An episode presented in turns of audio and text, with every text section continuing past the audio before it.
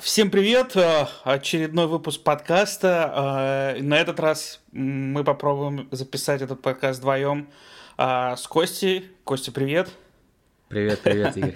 А, давай тогда немножко расскажи о себе, потому что если говорить про моих слушателей, вряд ли много кто тебя знает. Давай, хорошо, я тогда начну. Меня зовут Костя, я оператор, уже много лет живу в Америке, и я на самом деле не просто так пришел в подкаст. Я хотел у тебя задать очень много вопросов, э, потому что ты недавно приехал. Ну, сколько, сколько уже прошло времени примерно? А, примерно прошло, ну, то есть я переехал в августе, это год, там и пара-тройка месяцев. Вот, это самое лучшее время, когда ты уже все понимаешь, как все работает, есть чем сравнить еще. Остались, э, остался опыт э, жизни в другом городе, в другой стране, и это всегда интересно и увлекательно посмотреть на то, как живут люди здесь и как, как они развиваются, и поэтому у меня к тебе сегодня тоже будет много вопросов. Но если коротко еще обо мне добавить, я живу в Лос-Анджелесе уже почти 9 лет и занимаюсь кинооператорской съемкой, снимаю рекламу, и у меня, в принципе, в багаже очень много наград и так далее. Это то, чем я занимаюсь. Ну, а теперь Давай слово тебе. У меня есть, у меня есть первый вопрос. Ты смотрел Терминатора? Конечно, конечно, я смотрел. Наверное, все части, которые выходили, плюс сериал, все смотрел. Хорошо, а смотрел ли ты его в оригинале? Нет, ни разу. Я его смотрел только в переводе. Ты знаешь, я когда эм, Помнишь, мы были маленькими, и для нас эти все фильмы, они были переведены, и мы ощущали эту атмосферу городов, которые показывались в голливудских фильмах и так, э, фильмах и так далее, они, э, эти, эта атмосфера была немножко другая, она была искажена как раз этим переводом. И, в первый раз, когда я посмотрел «Терминатора», я понял, что я смотрел совершенно другой фильм. И поэтому у меня появился первый вопрос к тебе, на самом деле реальный первый вопрос, это как ты себе представлял Америку, когда э, жил в России? Uh, смотри, мне кажется, uh, для меня Америка это всегда были вот эти крупные города, такие как Нью-Йорк, uh, Чикаго, Лос-Анджелес, наверное. Я, правда, из этих трех был только в Нью-Йорке пока.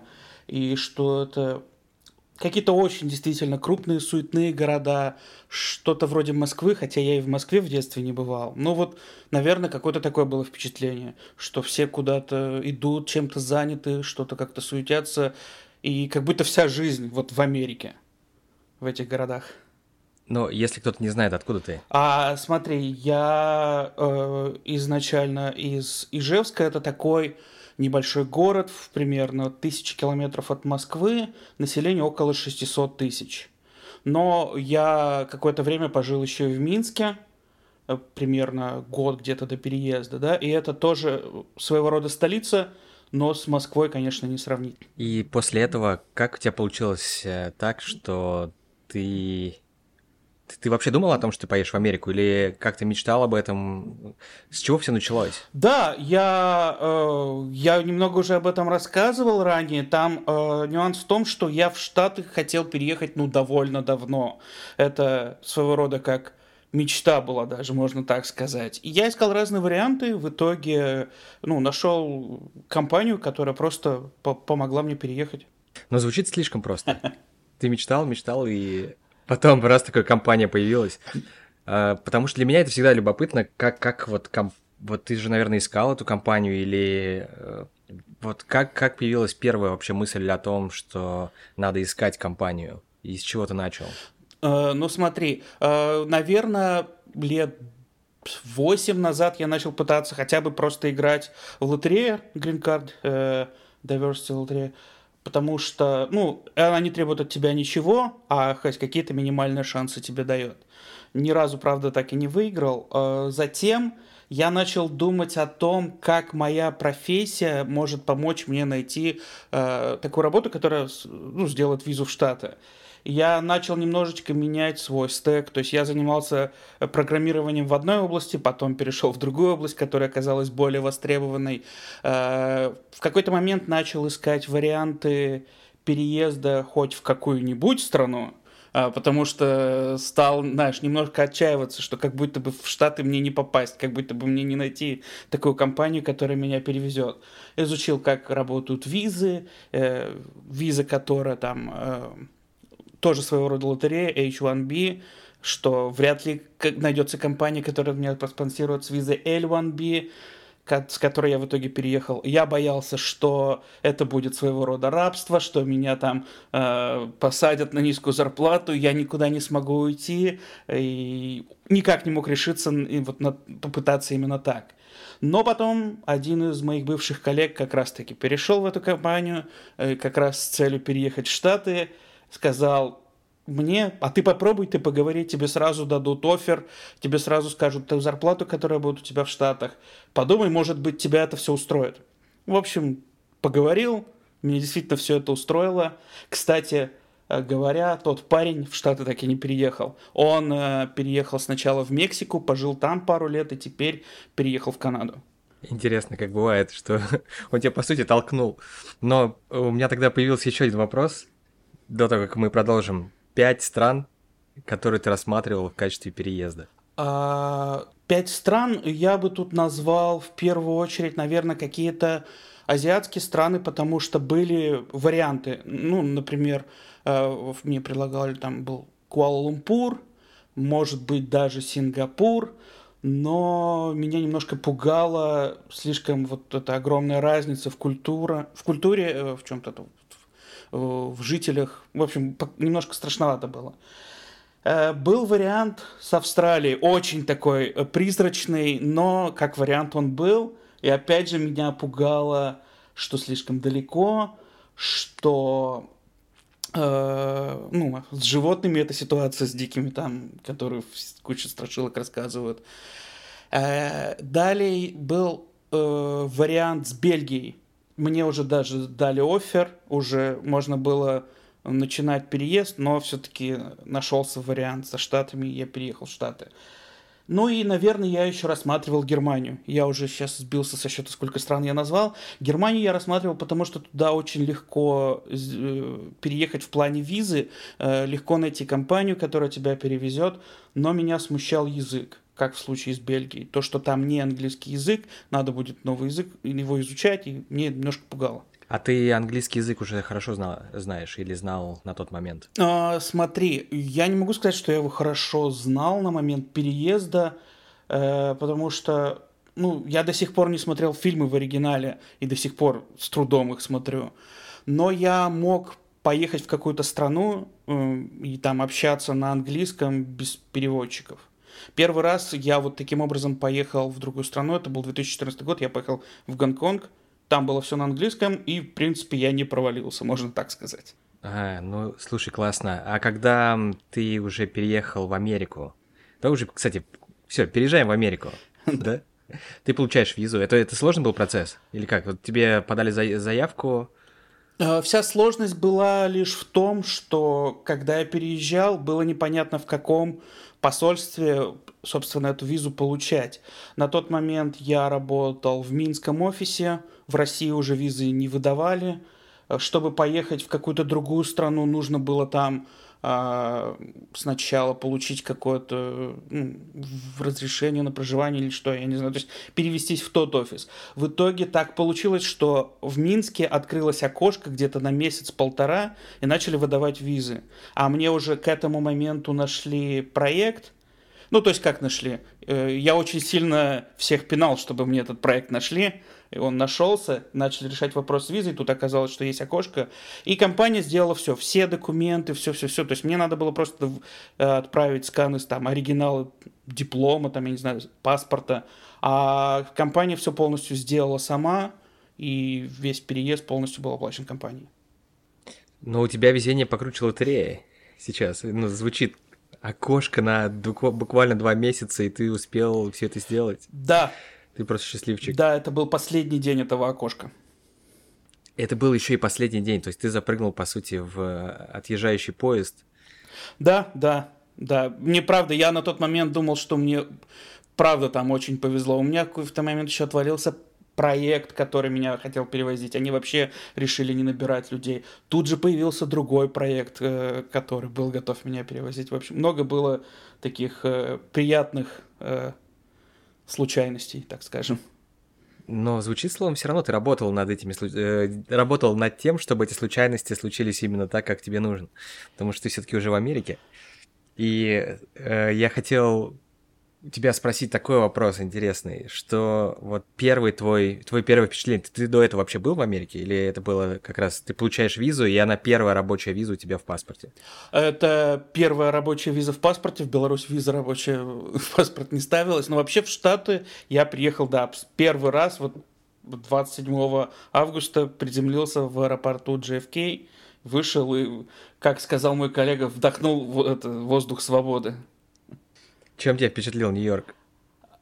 Э, Нью-Йорк, эм, во-первых, э, я почему-то как-то ожидал большего, что ли. Я не, большего в плане, я как будто я думал, что я приземлюсь прямо вот в, в центре Нью-Йорка, знаешь, выйду, вот это вот все. Хотя я же, ну, по опыту знаю, но аэропорты не бывают никогда в центре городов. Все равно почему-то вот было вот это ожидание, и, а потом, ну, в принципе, да, это же окраина. Мы тут же сели в такси и сразу поехали в Пенсильванию. Это где-то два с половиной часа мы ехали уже темнало, и я мало что успел увидеть, но я увидел крупный мост, и я не помню даже через Гудзон он там получается или нет, но вот этот крупный мост, вот это впечатление, собственно, вот эта фотография, которая, первая, которую я сделал в Штатах, это она у меня сейчас на обложке подкаста.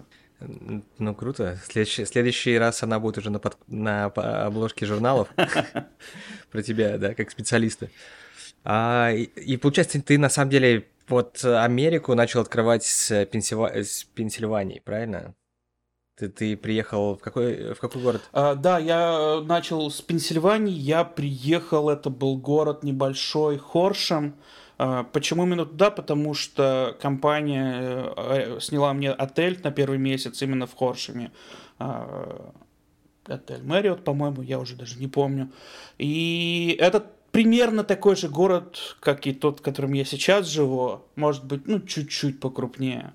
И город этот, конечно, это была уже совсем другая Америка, это уже совсем не то, что я ожидал, что я думал про Нью-Йорк и вот про все это. Слушай, расскажи, э, у меня опыт совершенно другой. Я сразу приехал в большой город, и эм, несмотря на то, что я уже до этого был в Америке, э, все-таки в маленьких городах я жил очень э, мало. Как, как это вообще ощущение, что ты приехал в Америку, но с очень маленький город в штате Пенсильвания? Э, смотри, тут, э, да, вот это удивление, когда нету никаких крупных городов, я имею в виду крупных зданий вокруг тебя, все вот эти вот маленькие таунхаусы, но при этом э, тут же находится крупнейший Walmart, который, ну, наверное, по размерам больше самого крупного магазина в моем родном городе. И это было странно. Тут же какие-то автосалоны, тут же что-то еще. То есть вот, э, несмотря на то, что, кажется, жителей мало, инфраструктура довольно развита. Это вот, наверное, первое такое впечатление. И а что тебе больше всего понравилось? Вот ты прилетаешь в Америку, вот на границе, может, в JFK тебе что-то сразу, ты, ты понял, что это другой мир, и тебе здесь нравится, и может быть, ты уже приехал в Пенсильванию и там нашел что-то для себя такое самое приятное? Я думаю, я бы скорее про Пенсильванию здесь говорил, потому что пролет в JFK это два часа очереди на прохождение вот этих всех э, таможенных там регистраций, нюансов, потом э, наши такие суетливые поиски такси, как вообще доехать, как что. А вот уже когда ты в машине сидишь, ты уже так выдыхаешь, смотришь вот эти картинки, мосты, становится классно, понимание, что все иначе. А потом приезжаешь в Пенсильванию, выходишь погулять, и ну тут вот, вот тут действительно все, все другое. И даже я не знаю, что именно вот такое, знаешь, что мне понравилось больше всего. Наверное, вот именно это ощущение очень хорошей инфраструктуры. А еще, наверное, я сейчас вспомнил, это, наверное, насколько чисто все вокруг. Вот это меня сильно впечатлило. Но ты же жил в Минске, там, я слышал, тоже чисто. Да, в Минске тоже чисто. Минск – это столица, за Минском следят, это понятно. Здесь маленький городок в Пенсильвании, и здесь тоже все классно, чисто. То есть, по, исходя из этого, появляется ощущение, что так плюс-минус везде, а не только в столице. Хорошо, а тогда, может быть, э, что тебе сразу не понравилось в Америке? А, сложный вопрос потому что, наверное, первый месяц я был в такой эйфории, что любая мелочь, которая могла бы показаться какой-то проблемой, для меня я вообще ее не замечал. Ну хорошо, а спустя год, что тебе нравится больше всего? Э, спустя год, что нравится или что не нравится? А давай по очереди тогда, что нравится, а потом скажи, что тебе стало эм, не то что раздражать, но что тебе не нравится в целом? Ну, что нравится, это такой интересный вопрос. Боль прям больше всего. Э, может быть, это вот отношение в целом людей какое-то, или э, то, насколько здесь, как много всего здесь построено на доверии. Этого не ожидаешь, а это работает, это нормально. А вот чтобы что-то не нравилось, э, наверное, мне иногда не нравится то, насколько часто здесь встречаются на конкретных местах не специалисты, которые при этом пытаются казаться прям очень крутыми специалистами. Вот это, наверное, меня напрягает. Но здесь надо продавать себя, да, понимаешь? То есть ты, э, наверное, э, для меня это тоже было впечатлением очень серьезным, когда я думал, вот я за свои заслуги должен как-то отвечать и, соответственно, говорить только то, что я умею, то, что знаю. И смотрю, люди, которые, у которых опыт намного меньше, чем у меня, они рассказывают так, словно они уже Оскара получают.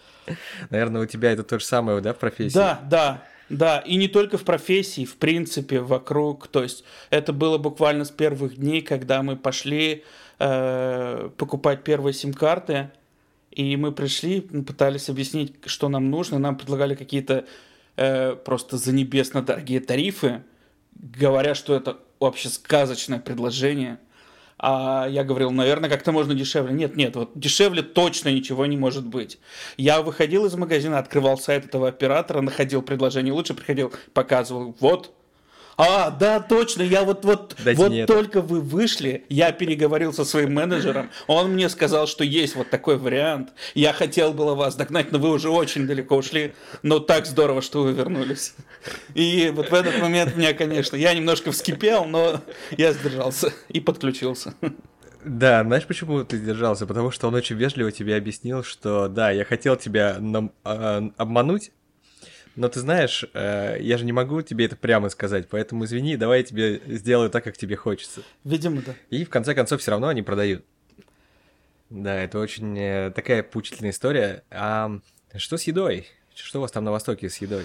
Uh, у нас uh, с едой, если говорить про какие-то кафешки, ресторанчики, чаще всего мы в них не ходим, мы просто готовим еду дома. То есть мы покупаем привычные нам продукты, иногда пробуем, экспериментируем какие-то необычные продукты. Э, опять же, здесь очень удобно э, в плане каких-то полуфабрикатов или даже готовой замороженной еды. Э, качество эти, этой еды оно, ну, выше, чем, например, то, что было в России. В плане, здесь можно вообще не готовить, ну, каждый сам как бы решает. Мы обычно готовим. А ты же не один, да, приехал? Да, да, я приехал с семьей, с, женой, с двумя детьми. Э, что, как, как животные? У тебя были животные? Э, у нас была кошка. Э, мы с женой завели котенка как еще даже до свадьбы. И мы готовились переезжать с этой кошкой. Ну, тут э, как будто бы, знаешь, она нам решила упростить жизнь, у нее случилась онкология, и где-то буквально за пару месяцев до переезда ее не стало. Мы очень волновались, как переезжать с животными, но собирались, однозначно планировали ее взять, но вот она нам так жизнь упростила. Ну, грустная, да, история. Но а, не собираетесь здесь завести кого-нибудь? Мы очень хотим, э, мы смотрим вокруг, э, как много собак.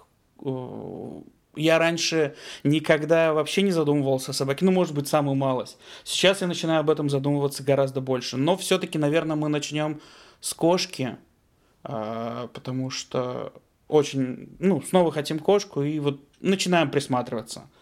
И тут, конечно, сразу появятся дополнительные сложности, но вроде бы э, у меня, э, мой лендлорд э, нормально к тому, чтобы пустить кошку в дом. Есть такой миф, и коснулся ли он тебя, что снять э, квартиру или дом в Америке очень сложно. Тебе сразу нужно много документов. Как это работает? Как с тобой это получилось? В целом э, все прошло нормально. Я смог снять дом даже без Social Security Number. Но сложности какие-то были, но я бы не сказал, что прям большие. То есть э, вариантов на тот момент было... Все реально. Да, вариантов на тот момент было много, и если где-то э, были не готовы с тобой сотрудничать там из-за документов или из-за чего-то еще, были другие варианты. Я не знаю, как сейчас, Э, как будто бы вот в этом году вариантов было меньше. Мы когда даже вот подыскивали, может быть, как-то поменять или что-то еще, а, сейчас очень выросла арендная плата, даже вот э, мне договор продлили на условиях повышения на 10% арендной платы. И тем не менее, здесь все-таки не так сложно снять жилье, как мне рассказывали друзья, приятели, как происходит в Европе. Там все намного сложнее.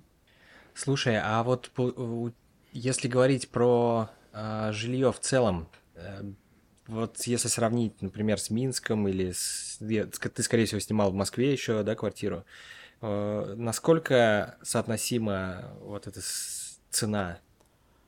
А, в Москве не снимал, а в Минске, да, в Минске мы снимали квартиру. Цена, ты имеешь в виду, как, какую часть от твоих доходов занимает вот стоимость аренды жилья?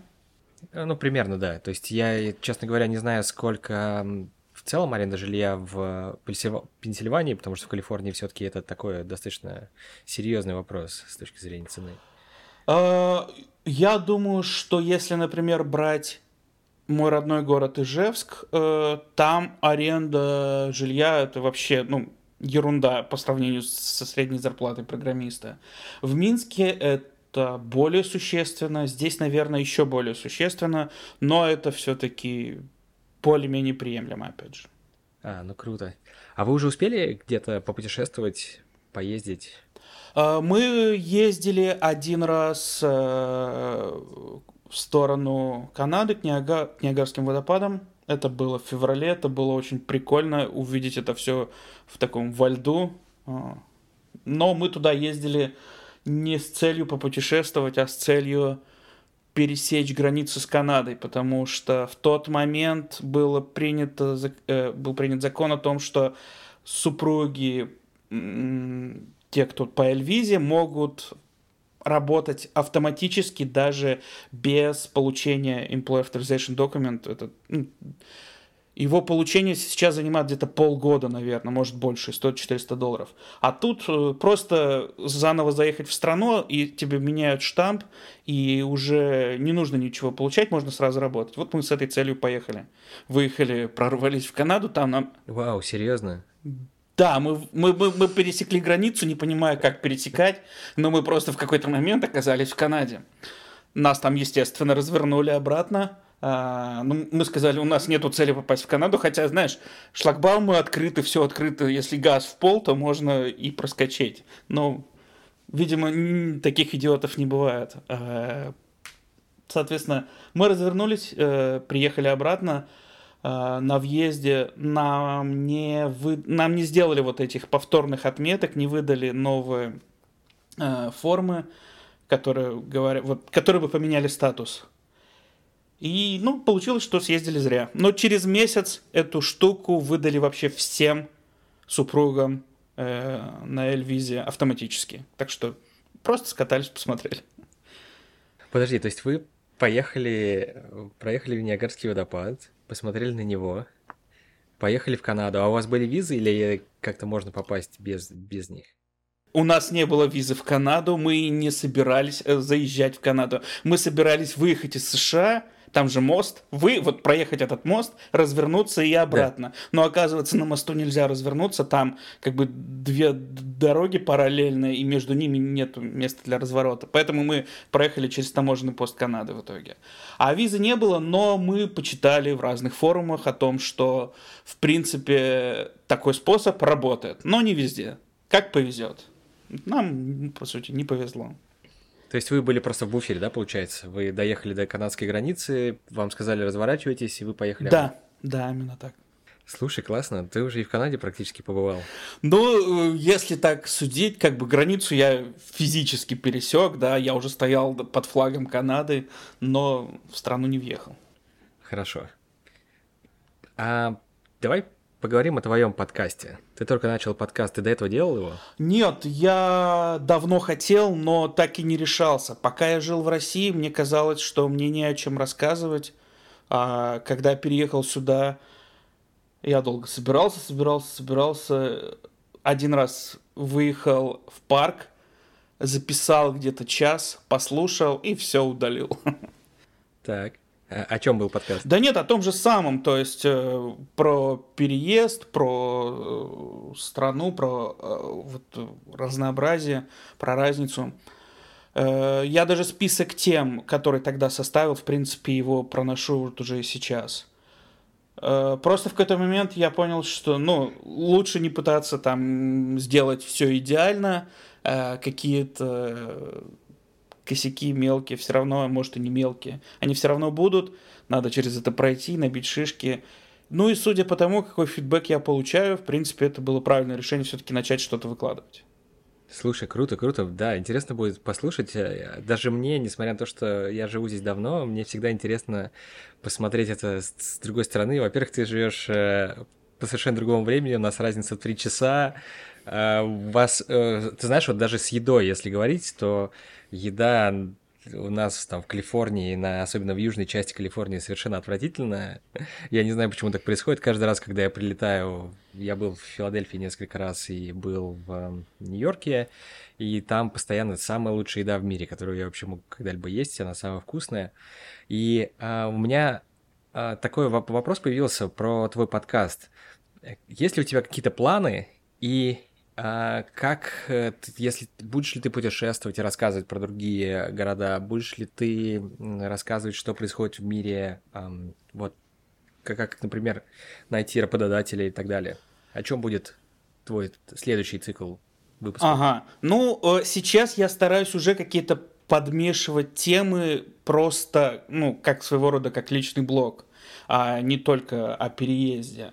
И если я буду путешествовать, наверное, я что-то об этом буду рассказывать. Мне, в принципе, нравится путешествовать. Но обсуждать вот именно какую-то там новостную повестку или что-то еще, не знаю.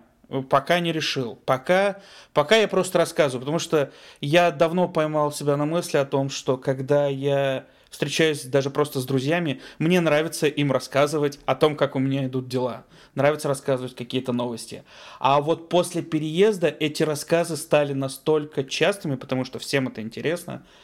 Э, ну, всем, не всем, многим. И я в какой-то момент начал сбиваться. А что я уже рассказывал? А что я не рассказывал вот конкретно этому человеку? А что если попробовать один раз записать и дать всем послушать? Может быть, так будет лучше. Хорошо, давай представим, что я твой друг. Э, твоя любимая история, которую ты любишь рассказывать про Америку. Хо-хо-хо. А, даже, даже, даже, даже, даже не знаю, а, такую, какую подобрать, такую, чтобы прям моя любимая.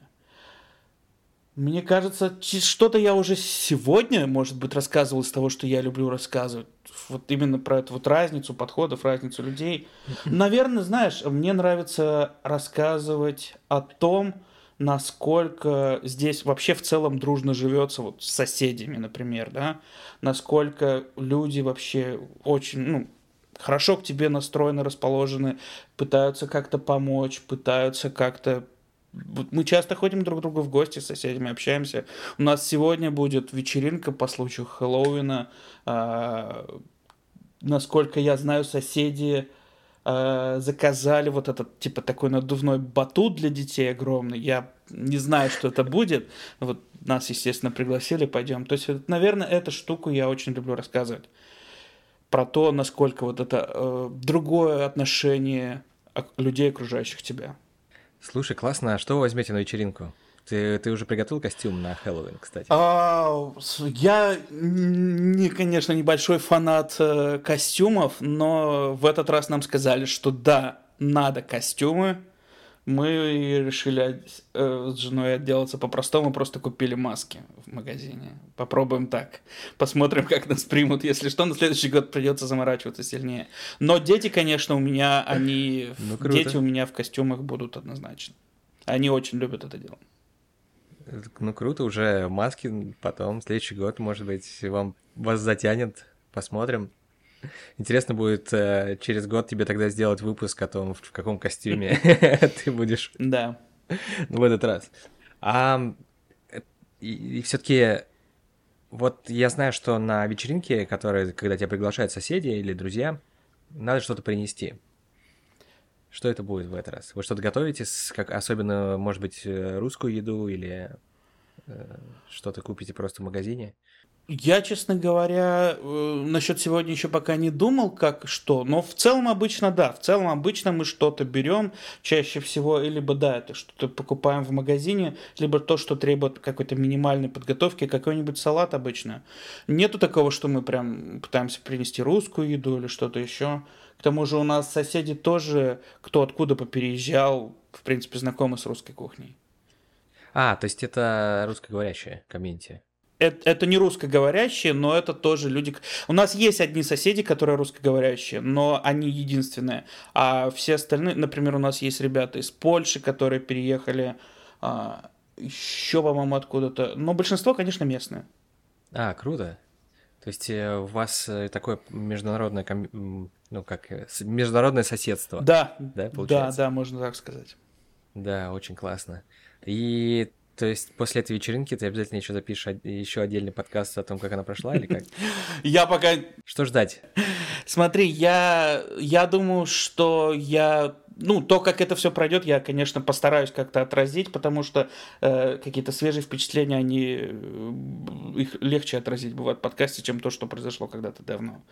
Ну да, круто, потому что, а, наверное, тоже для меня было первым и таким самым ярким впечатлением это отношение окружающих э, к тебе, что, во-первых, э, всем все равно на то, кем ты был в прошлой жизни и где ты жил. Если э, ты нравишься людям, то ты нравишься им, неважно откуда ты. Э, меня просто часто спрашивают, и, наверное, тебя тоже, твои друзья или знакомые, или э, лю, твои подписчики в интернете, о том, как относятся к русским в Америке. И, наверное, второй вопрос еще будет. Это, наверное, часто ты слышишь от друзей, когда назад, когда домой. Или ты не слышишь такого вопроса? А... Ну давай сначала да, с давай сначала с первым. Да, бывает спрашивают, э, не сказать, что часто, но бывает, что спрашивают о том, как вообще относятся. Да, конечно, э, я всем всегда отвечаю, что здесь всегда относятся классно, когда говоришь, что из России, вот уже даже если об, речь про после начала войны, когда говоришь, что ты из России, как правило, все отвечают тем, что классно, что вы сейчас здесь, в безопасности, это здорово. Что там, а здесь. Вот обычно отношение такое. Да, спрашивают ли тебя друзья, когда ты поедешь домой? А... Собираешь ли ты вообще? Меня не спрашивают о том, поеду ли я, в смысле, вернусь ли я в плане совсем вернусь. Все прекрасно знают и понимают, что я не вернусь. Но иногда спрашивают, ну, наверное, о том, когда там приеду, а, повидаться в гости, вот что-то такое. Мы, в принципе, собирались даже приехать эти, в этом году летом, но эти планы были до начала войны, безусловно. После мы сразу все отменили. Да, это понятно. Слушай, круто. Я буду ждать тогда тоже твоих подкастов. Uh, несмотря на то, что я ворвался и был гостем, мне все равно интересно uh, было позадавать тебе кучу вопросов, и я сделал именно это для того, чтобы ты рассказал о том, о чем будет подкаст, о, о том, как ты приехал. Не каждый человек э, просто вот собрался с мыслями, сделал себе визу, нашел себе компанию, переехал. Это такой целый путь, он очень интересный, и для многих он будет, э, по сути, поучительным. И э, я буду ждать следующих выпусков от тебя и узнавать, что там на Востоке происходит. Тем более в Пенсильвании. Это такой штат, который, ну, то есть он находится, конечно, в таком в центре событий, там рядом у вас и э, огромное количество больших штатов, и в целом центр событий практически. Uh, да, спасибо. Uh, спасибо, что пришел. И я думаю, мы когда-нибудь uh, проведем такое обратное, когда я тебя поспрашиваю о том, как для тебя прошли вот этот 9 лет, да, ты сказал, э, уже в Штатах, насколько для тебя все это поменялось. Мне тоже интересно тебя об этом поспрашивать. Я думаю, как-нибудь мы должны еще раз обязательно созвониться и также все обсудить. Помнишь этот мем? А, по-моему, он был э, с актером из Декстера, когда он смотрит э, с открытыми глазами, следующая картинка закрытые глаза, потом открывает, там что-то уже произошло. И там обычно подпись, что там прошло 9 лет. Вот у меня примерно так же. Я моргнул уже 9 лет, думаю, йоу, только вчера приехал. Но да, конечно, сделаем какой-нибудь классный подкаст. Я тоже хочу э, рассказать, как здесь, э, в Калифорнии, и э, для твоих слушателей, скорее всего, тоже будет интересно, потому что я прошел такой же, не, не такой, может быть, как у тебя, да, путь, но у меня было куча этапов. Я же получал и студенческую визу, и рабочую визу один, и потом я перешел на ЕБ-1, и это был такой целый процесс, который, ну, состоял из таких серьезных этапов, и люди, если им интересно, ну, то есть как получение визы именно рабочей, с возможностью путешествовать везде и при этом, ну, быть как в топе, сказать, так сказать, э, событий, мне кажется, будет тоже интересно. Мы поговорим обязательно. Да, да, спасибо. Круто, ну все, тогда до новых встреч. До новых встреч, пока.